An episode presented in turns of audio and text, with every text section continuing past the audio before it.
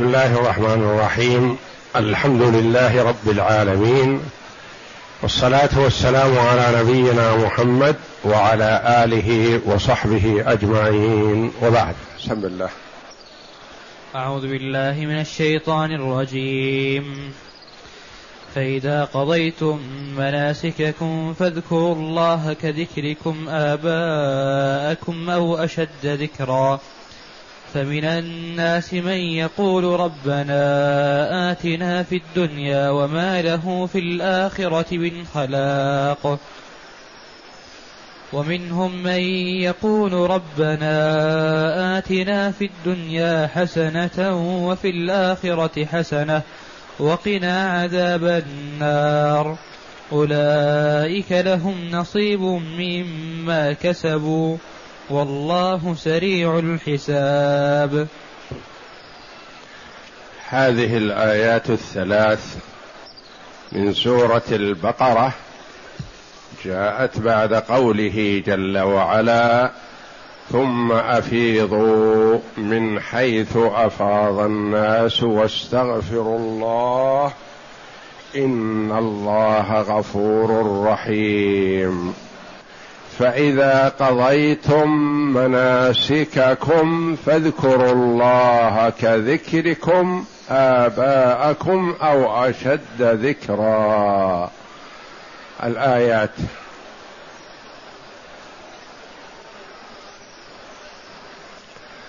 يقول الله جل وعلا فإذا قضيتم مناسككم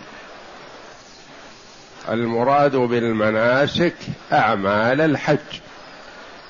ذكر جل وعلا الوقوف بعرفة والإفاضة إلى المشعر الحرام ثم الإفاضة إلى منى. وإذا وصل إلى منى وأدى أعمال يوم العيد التي هي رمي الجمار والنحر أو الذبح لمن عليه هدي أو تطوع حصل منه والحلق أو التقصير والطواف بالبيت والسعي لمن عليه سعي.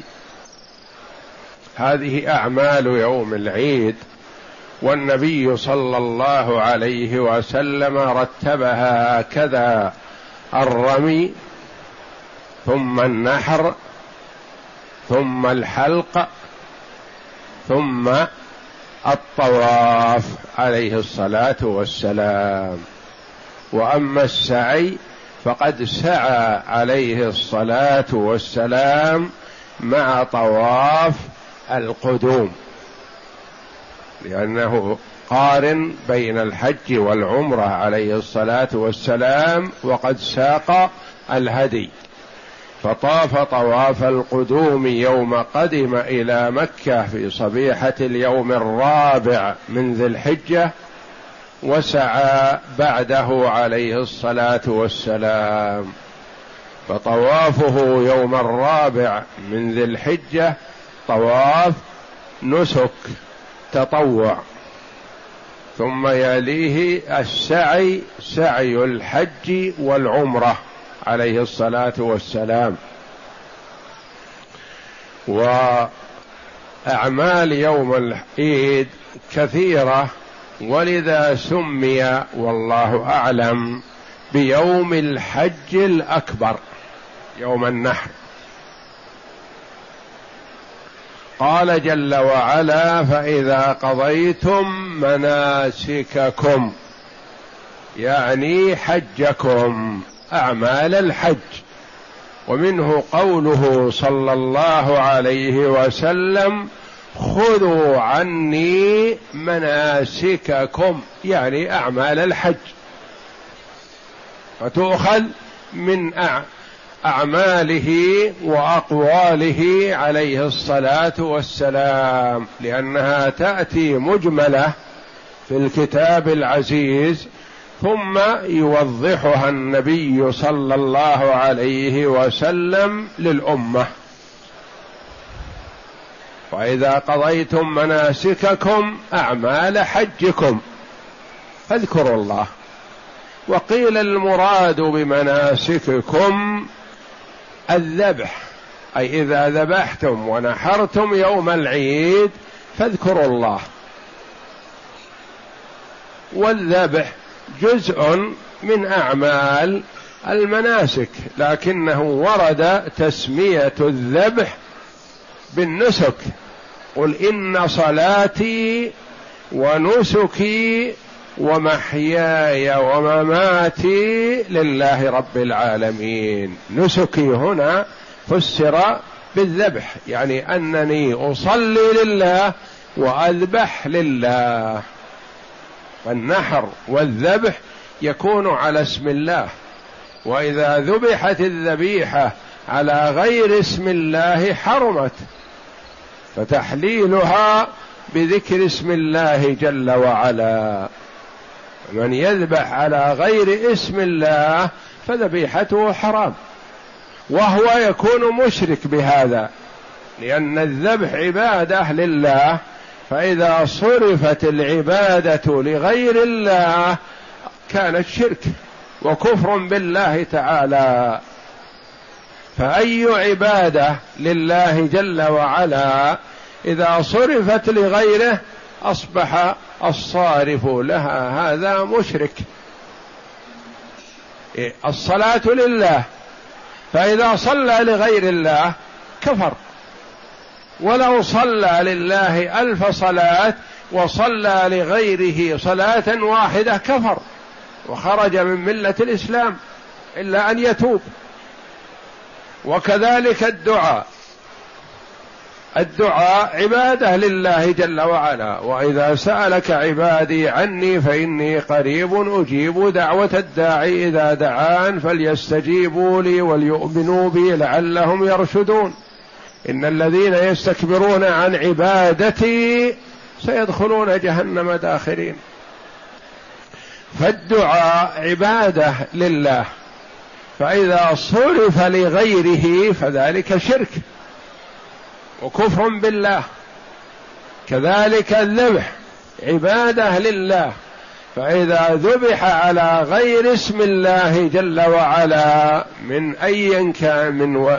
على اسم ولي أو ملك أو جني أو أي مخلوق من مخلوقات الله فذلك شرك بالله وكفر به.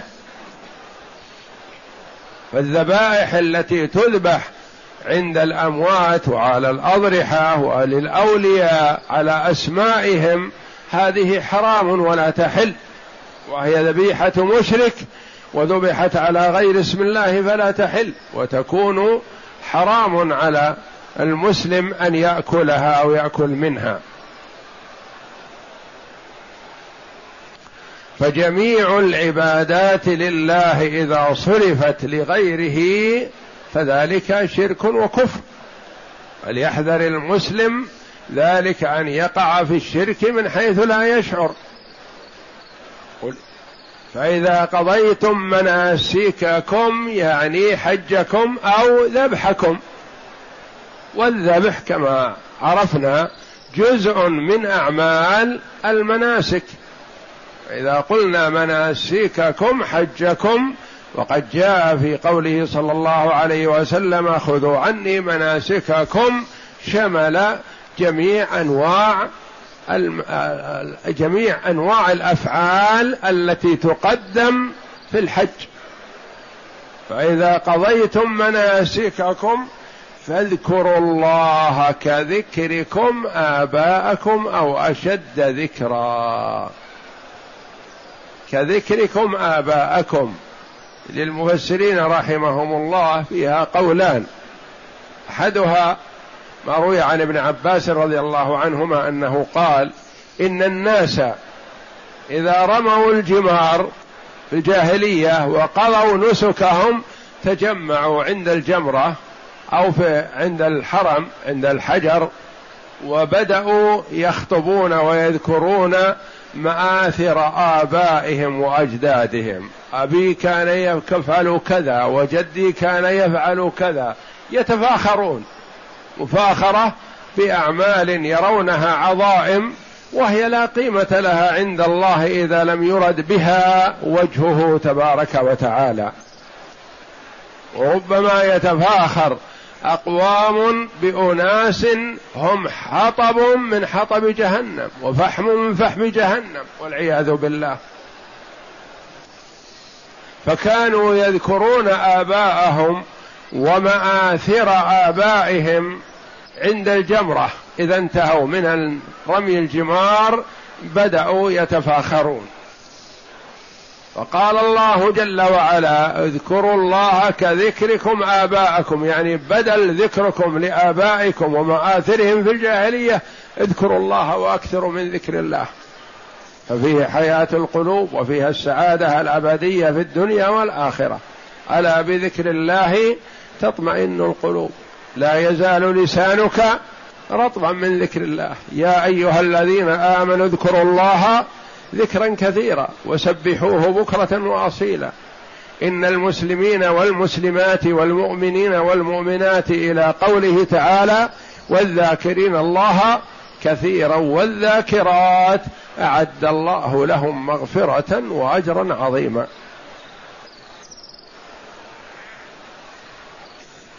فمن أطيب الأعمال بل أطيب الأعمال هو الإكثار من ذكر الله تبارك وتعالى. كذكركم آباءكم. قال بعض المفسرين رحمهم الله كذكركم آباءكم مثل الطفل الصغير الذي يقول أبي أبي أمي أمي. يذكر ما يذكر أول ما يتكلم ابدا إلا أبوه. فليكن لسانك يعني أيها الحاج مثل لسان الصبي الصغير الذي ينادي أباه ويتكلم بأبيه وأبي وأبي. ما يتكلم إلا به وأول ما يتكلم به مثل ذكركم لآبائكم اذكروا الله بل أكثر. كذكركم آباءكم يعني في مآثرهم أو قول الصبي أبي أبي. أو أشد ذكرى أو هنا ليست للشك وإنما هي للتحقيق أو هي بمعنى الواو. وأشد ذكرى اذكروا الله كذكركم لأنه ما يأتي الشك من قبل الله تبارك وتعالى لأنه لا تخفى عليه خافية. وإنما الذي يشك المخلوق ما يدري كذا ولا كذا. فالله جل وعلا لا تخفى عليه خافية. أو أشد ذكرى يعني أكثر وأعظم. ثم إن الله ولما أمر جل وعلا بذكره هنا وبعد العبادات وبعد آداء النسك وبعد أداء الحج وبعد الصلاة الذكر يقول ابن عباس رضي الله عنهما ما كنا نعرف انقضاء صلاة رسول الله صلى الله عليه وسلم إلا بسماع التكبير والذكر. كان صغير طفل يلعب في السوق فإذا سمع التكبير في المسجد عرف أن صلاة النبي صلى الله عليه وسلم انتهت. فكان النبي صلى الله عليه وسلم يكبر ويستغفر بعد الصلاة. ويكبر بعد انقضاء رمضان. ويكبر ويستغفر ويكثر من الذكر بعد الحج. وهذه من أعظم العبادات. لما؟ الاستغفار مثل ما تقدم أنه اعتراف بالتقصير. يعني أنني يا ربي ما أديت العبادة كما أمرتني فاغفر لي. تجاوز عني. ما أديت العبادة كما ينبغي لجلال وجهك وعظيم سلطانك إلا أن تغفر لي فيستغفر من التقصير. طيب والتكبير؟ نعم التكبير شكر لله جل وعلا وحمد له وثناء عليه حيث وفق عبده للعبادة. لأن العبد ما يستطيع أن يوفق نفسه ويقوي نفسه على العبادة. ولهذا من من الدعاء الماثور اللهم اعني على ذكرك وشكرك وحسن عبادتك. وكان النبي صلى الله عليه وسلم يدعو به وأمر به معاذ رضي الله عنه وغيره من الصحابة أن يقول بعد دبر كل صلاة اللهم اعني على ذكرك وشكرك وحسن عبادتك. ويستحب للمسلم أن يأتي بهذا الدعاء الجامع لأن العبد ما يستطيع أن يأتي بالعبادة من تلقاء نفسه إلا بمعونة الله جل وعلا. فإذا أعان الله عبده على العبادة أداها كما يليق وسهلت عليه. ونجح آه، فيها واستفاد منها. وإذا لم يعنه جل وعلا على هذه العبادة فهو مقصر ولا يستطيع أن يأتي بها إلا بمعونة الله جل وعلا. ولهذا تجد الاثنين في البيت أو متجاورين في الدكان أو متلازمين زميلين في المكتب أحدهما حين يسمع النداء تجده يترك ما هو فيه ويقوم إن كان متوضئ ولا توضأ وذهب إلى المسجد. والآخر يلتفت يمينا وشمالا يبحث عن من يتحدث معه ويشغله عن هذا. وكلهم وهما زملاء أو إخوان أو أقارب أو نحو ذلك. الأول بإعانة الله جل وعلا وتوفيقه وفقه وأعانه فوجدته يسارع للعمل الصالح ويسهل عليه.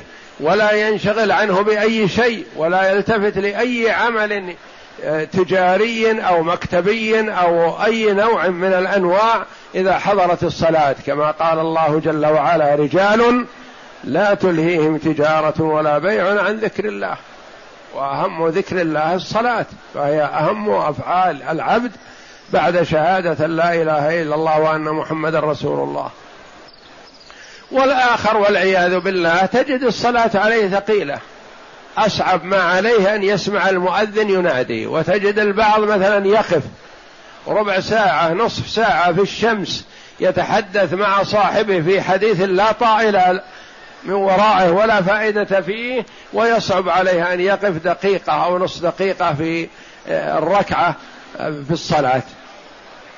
وهذا حرمان والعياذ بالله. والإعانة من الله جل وعلا. فعلى العبد أن يسأل ربه جل وعلا الإعانة. ولهذا يؤمر بأن يذكر الله وأن يسأل ربه التوفيق والإعانة ويحمد الله جل وعلا ويثني عليه بذلك ويشكر ربه بهذا. والله جل وعلا يقول وإذ تأذن ربكم لئن شكرتم لأزيدنكم. ولئن كفرتم إن عذابي لشديد. فحري بالعبد أن يستحضر هذا دائما وأبدا ويسأل الله جل وعلا الإعانة والتوفيق والسداد لينجح في عمله. لأنه لا حول له ولا قوة كما نقول إذا قال المؤذن حي على الصلاة حي على الفلاح نقول لا حول ولا قوة إلا بالله يقول كأننا نقول نداؤك حسن وكلامك طيب ودعوتك دعوة جليلة ومباركة لكن ما لنا حول ولا قوة إلا بما فإذا الله جل وعلا وفقنا وألهمنا سارعنا إلى الاستجابة لندائك. وإذا والعياذ بالله حرم العبد تجده مثل ما تقدم يتثاقل ويصعب عليه الذهاب إلى المسجد وربما يصرف الوقت الكثير في ما هو متعب له وخسارة عليه ولا يصرف من وقته ربع ساعة. يأتي يحضر الصلاة في المسجد مسجد مريح ومفروش ومع زملائه ومع إخوانه المسلمين يتهرب يمينا وشمالا وهذا حرمان والعياذ بالله ومن سيطرة الشيطان عليه. مسلط الشيطان عليه وهو منقاد له مستجيب له. فالمسلم إذا أدى العبادة مأمور بشيئين بالاستغفار اعترافا بالتقصير وبالذكر حمدا لله وشكرا له على أن وفقه للعبادة. فاذكروا الله كذكركم آباءكم أو أشد ذكرا. ثم إن الناس بين جل وعلا أن الناس ينقسمون إلى قسمين في هذا الطلب من الله لأن الله جل وعلا فطر الخلق كلهم على دعائه المؤمن والكافر. الخلق يعني من عنده شيء من العقل كافر أو مؤمن. أين يتوجه في دعائه؟ إلى الله. يعرف. وكفار قريش يعرفون أن الله جل وعلا هو المنعم عليهم بالرزق والعطاء والصحة والعافية والجاه وما إلى ذلك. فهم معترفون بتوحيد الربوبية. فالناس كلهم مؤمنهم وكافرهم يسألون الله ومتوجهون إلى الله يعرفون أن الآلهة والمعبودات من دون الله لا تخلق ولا ترزق ولا تحيي ولا تميت ولا تعمل شيئا. من كان عنده شيء من العقل لكن المجانين والعياذ بالله واشباههم الذين لا عقل عندهم يظنون أن الآلهة تنفع وتضر وت... وتشفع لهم عند الله وما إلى ذلك. فالناس يتوجهون إلى الله وتوجههم على نوعين. أحدهم ما له هم إلا الدنيا يريد ملء بطنه وشهوة نفسه وما يميل إليه من الدنيا والناس يتفاوتون في الميول إلى ملاذ الدنيا وأمور الدنيا. منهم من يميل إلى الجاه ولا يريد غيره ولو جاع وعري إذا كان له جاه. ومنهم من يميل إلى الأكل والشرب ولا يهمه إلا بطنه. ومنهم من يميل إلى الشهوة والعياذ بالله والشهوة الحرام ويحرص عليها ويتابعها. والناس يتفاوتون. فهؤلاء ما لهم هم إلا دنياهم يريدون ما يريدون يتوجهون إلى الله بطلب أمور الدنيا. وقد ذمهم الله جل وعلا وتوعدهم بأنهم في الآخرة لا خلاق لهم ولا نصيب لهم. لأنهم اولا غير مؤمنين بالآخرة. هم همهم الدنيا مدة حياتهم. ولا يؤمنون بالآخرة ولا يهتمون لها. وهؤلاء خسر خسر خسارة عظيمة. الصنف الثاني والنوع الثاني من الناس كلهم يحجون لأنهم كانوا في الجاهلية. بعضهم يحج لأجل طلب أمر من أمور الدنيا. والآخر يحج طلبا لمرضاة الله ويسأل الله جل وعلا الدنيا والآخرة. لأن الله جل وعلا ما أراد من عباده أن ينصرفوا عن الدنيا انصرافا كليا. لا. يعملون لدنياهم لكن لا يؤثرونها على أخراهم. يعملون للدنيا من أجل الإعانة والاستعانة بها على أمور الآخرة. فمن الناس من يقول ربنا آتنا في الدنيا. بس هذا قصده. وما له في الآخرة من خلاق. ليس له نصيب في الآخرة والعياذ بالله لأنه غير مؤمن بها أو متناس لها متشاغل عنها. ومنهم من يقول ربنا آتنا في الدنيا حسنة وفي الآخرة حسنة. أعطنا يا رب في الدنيا. لو لم تعطنا هلكنا في ساعتنا. فأنت المعطي المتفضل. وأنت الموجد لنا في الدنيا. وأنت المنعم علينا بنعم الدنيا. وأنت المنعم علينا بنعم الآخرة. وأنت المرجو وحدك. ومنهم من يقول ربنا آتنا في الدنيا حسنة وفي الآخرة حسنة وقنا عذاب النار. إشعار بأنهم مؤمنون بالآخرة مؤمنون باليوم الآخر ومؤمنون بالجنة والنار وأنه إن لم يقه الله جل وعلا عذاب النار فمآله إليها وهالك. ومنهم من يقول ربنا آتنا في الدنيا حسنة وفي الآخرة حسنة وقنا عذاب النار. أولئك هؤلاء الأقربون. أولئك هم الأخيرون أولئك لهم نصيب مما كسبوا. ما المراد بحسنة الدنيا وحسنة الآخرة؟ ربنا آتنا في الدنيا حسنة وفي الآخرة حسنة وقنا عذاب النار. وهذا دعاء عظيم وجامع لخيري الدنيا والآخرة. ويقول أنس رضي الله عنه أن النبي صلى الله عليه وسلم كثيرا ما يدعو بهذا الدعاء. وكان أنس رضي الله عنه إذا دعا بدعاء دعا بها فيه. يعني إذا دعا بدعوات متكررة أتى بهذا الدعاء. وإذا دعا بدعوة واحدة دعا بهذا.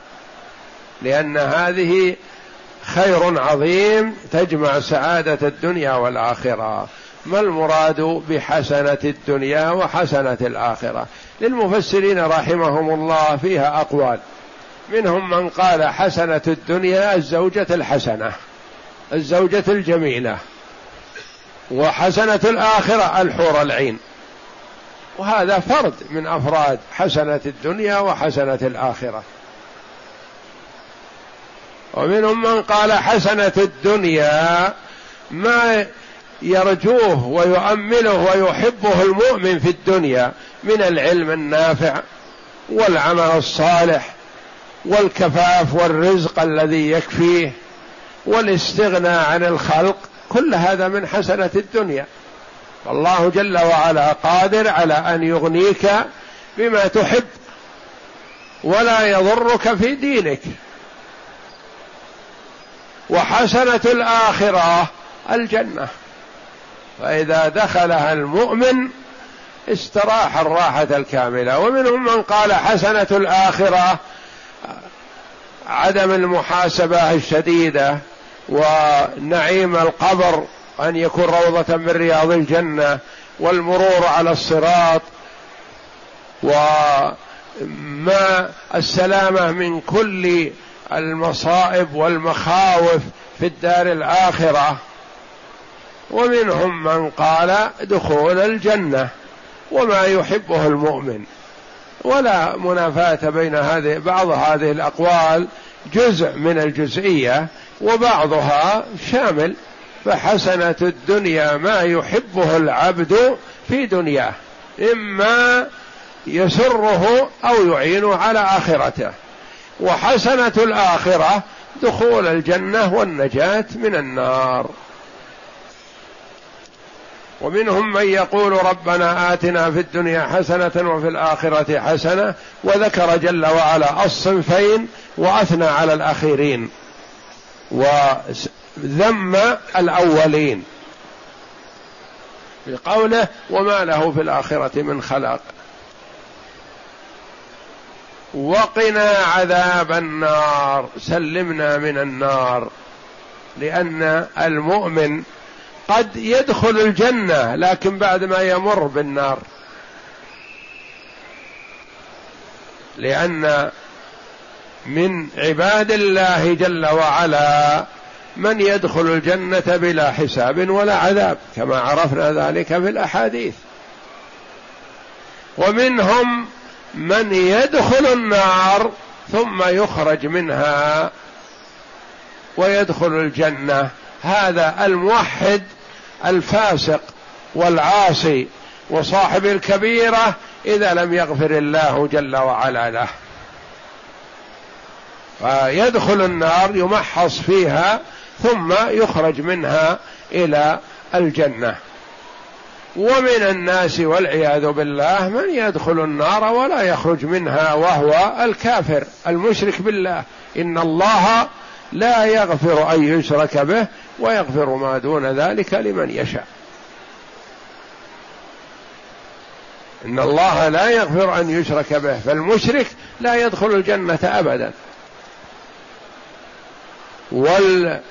والمؤمن الموحد الذي يوحد الله ولا يعبد غيره ولكن يقع في كبائر الذنوب هذا ما يحرم من الجنة لكن لا يدخلها من أول وهلة. وقد يدخلها من أول وهلة بعفو الله جل وعلا ومغفرته ورحمته. فالمؤمن يسأل الله جل وعلا أن يقيه عذاب النار. ويحسن بالمؤمن أن يحرص على الدعوات كما جاءت عن النبي صلى الله عليه وسلم فإنه أحرى للإجابة. فالدعوات الوارده عن النبي صلى الله عليه وسلم أو في القرآن الكريم ينبغي لنا أن نحرص عليها ونعض عليها بالنواجذ ولا نزيد فيها ولا ننقص. وإن زاد فيها أو نقص فلا حرج والحمد لله. لكن كلما حرص على التمسك بما جاء عن النبي صلى الله عليه وسلم فهو أحرى للقبول. فمثلا الوارد بين الركنين الركن اليماني والحجر الأسود. كان عليه الصلاة والسلام لأنه هو نهاية الطواف ونهاية الشوط ويحسن في نهاية كل دعاء أن يختم بهذا الدعاء ربنا آتنا في الدنيا حسنة. فكان عليه الصلاة والسلام يقول ربنا آتنا في الدنيا حسنة وفي الآخرة حسنة وقنا عذاب النار. ما كان يقول عليه الصلاة والسلام فيما أعلم وأدخلنا الجنة مع الأبرار. وهذا الكلام حسن لا بأس به وليس بممنوع. لكن كلما تقيد المسلم بما جاء عن النبي صلى الله عليه وسلم فهو أولى ولا تزيد فيه. وأدخلنا الجنة مع الأبرار. هذه ما وردت فيما أعلم عن النبي في هذا الدعاء مع هذا الدعاء. ولكون الدعاء بين الركنين هو نهاية الشوط ونهاية الطواف ختمه النبي صلى الله عليه وسلم بهذا الدعاء. ربنا آتنا في الدنيا حسنة وفي الآخرة حسنة وقنا عذاب النار.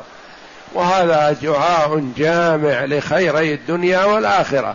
وهم هؤلاء السعداء في الدنيا والآخرة.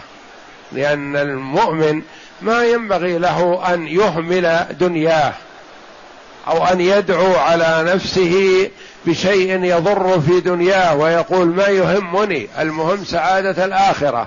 نعم المهم سعادة الآخرة لكن سعادة الدنيا مطلوبة.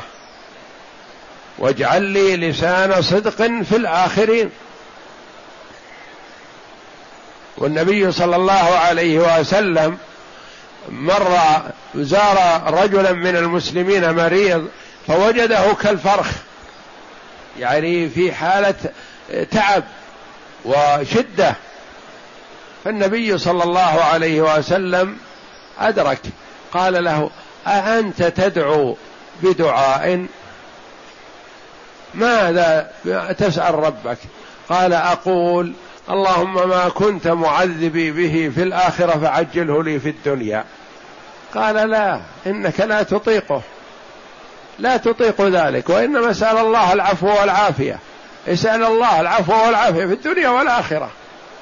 ما تقول يا ربي عجل لي عذاب الآخرة في الدنيا. ما تطيق ذلك.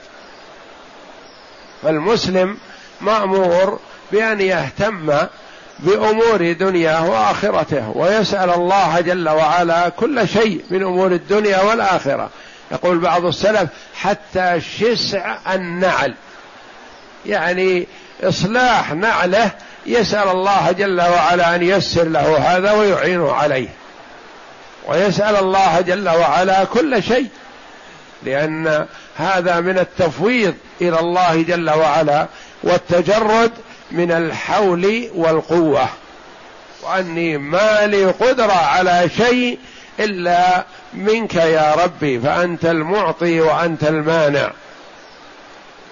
فالتوجه إلى الله جل وعلا في دائما وأبدا وخاصة بعد أعمال العبادات وخاصة بعد الحج كما أمر الله جل وعلا. نعم.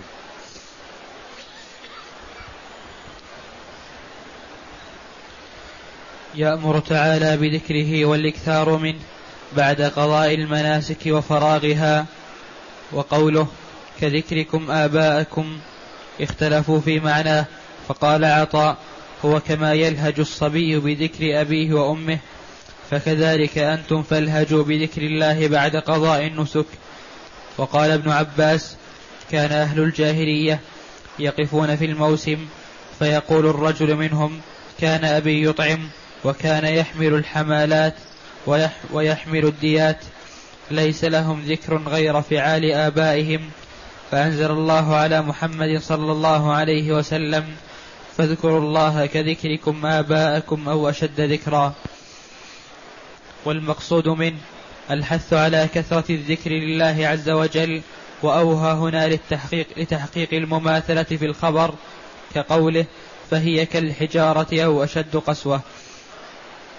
فليست ها هنا للشك قطعا. ليست أو للشك وإنما هي للتحقيق أو بمعنى الواو وأشد ذكرى. نعم. نعم. فليست ها هنا للشك قطعا وإنما هي تحقيق المخبر عنه كذلك أو أزيد منه أو أزيد منه. ثم إنه تعالى أرشد إلى دعائه بعد كثرة ذكره فإنه مظنة الإجابة. وذم من لا يسأله إلا في أمر دنياه يعني حري أن يستجاب للعبد إذا قدم العبادة لله جل وعلا ثم سأله. فيقدم العبادة ويسأل الله. بخلاف الناذر الذي ينذر يقول كأنه يقول يا ربي إن أعطيتني كذا أعمل كذا. لا يا أخي اعمل واسأل ربك ويعطيك إن شاء الله. والنبي صلى الله عليه وسلم يقول إن النذر لا يأتي بخير وإنما يستخرج به من البخيل. بعض الناس مثلا ما يقدم شيء إلا على سبيل الشرط والمشارطة كأنه يتشارط مع ربه. يقول إن أعطيتني يا ربي كذا أصوم ثلاثة أيام أصوم عشرة أيام أصوم شهرين أذبح جزور أنحر كذا إلى آخره. لا يا أخي اعمل الطاعة واسأل ربك.